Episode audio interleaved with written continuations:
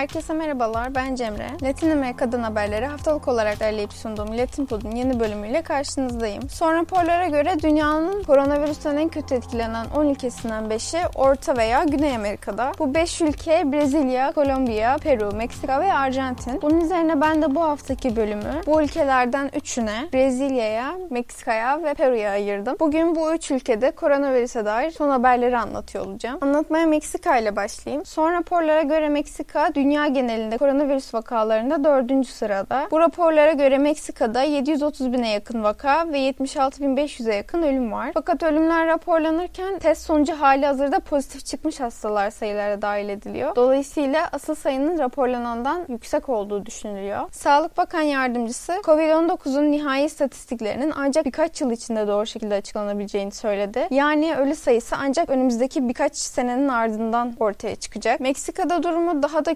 kötüleştiren aslında görece fakir mahallelerde yaşanan suya erişim sıkıntısı. Bu mahallelere devlet 15 günde bir su dağıtım yardımı gerçekleştiriyor. Bu suyun aslında içilebilecek kadar kaliteli olduğu iddiasındalar fakat mahalle sakinleri bunun aksini söylüyor. Dağıtılan suların zaten 15 günlük kullanıma yetmediğini, bunun dışında içme suyu kalitesinde de olmadığını anlatıyorlar. 2018 hükümet verileri Meksika'nın başkentinde nüfusun yaklaşık %20'sinin her gün suya erişemediğini ve suya erişemeyenlerin çoğunluğunun şehrin en yoksul bölgelerinde yaşadığını gösteriyor. Bu mahallelerden birinden Arias Lopez, dürüst olmak gerekirse hükümet yaşadığımız durumu bilmiyor. Ellerini yıka diyorlar ama şehrin merkezinde su var. Burada yok diyor. Meksika ile ilgili dikkat çekici başka bir nokta çok sayıda sağlık çalışanının hayatını kaybetmiş olması. Eylül başında Uluslararası Af Örgütü'nün web sitesinde bir metin yayınlanmıştı. Bu metne göre dünya çapında en az 7000 sağlık çalışanı hayatını kaybetti. Hayatını kaybedenlerden en az 1320'si ise Meksika'dandı. Bu da sağlık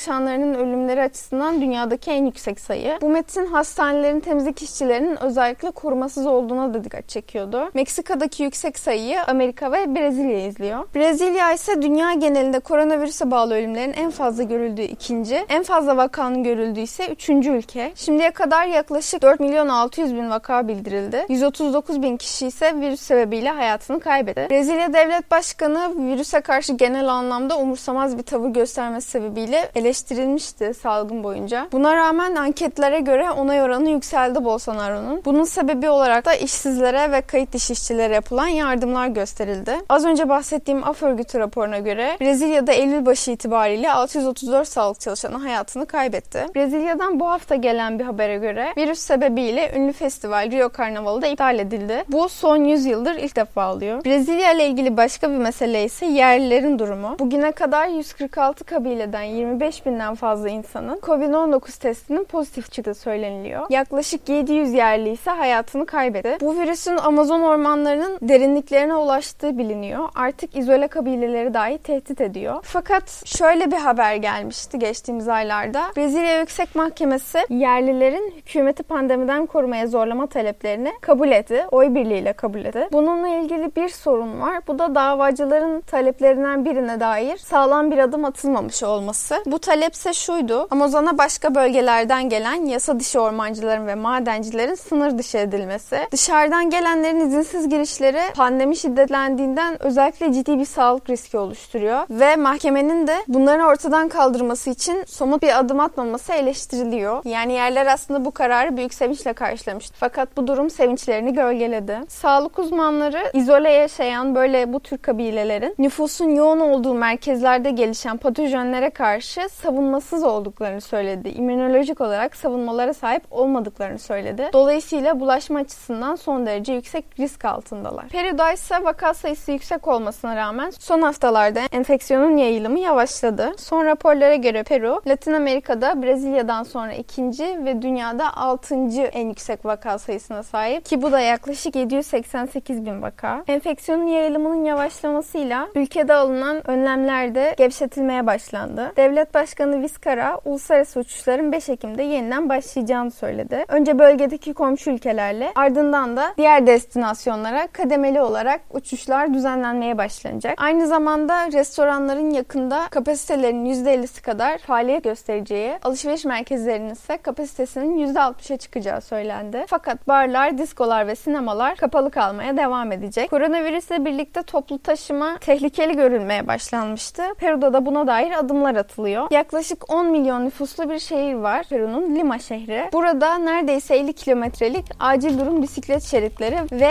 ek park yerleriyle bisiklet altyapısı güçlendiriliyor. Yol kullanım uygulamalarını güçlendirmek ve bisiklete binmeyi desteklemek için halkın bilinçlendirilmesi ve güvenlik kampanyaları da başlatıldı. Bu kampanyalarla bisiklete binmenin hem kişisel hem de çevreye olan faydaları vurgulanıyor olacak. Bu haftalık Latin Amerika'dan aktaracaklarım bu kadardı. Haftaya görüşmek üzere, hoşçakalın.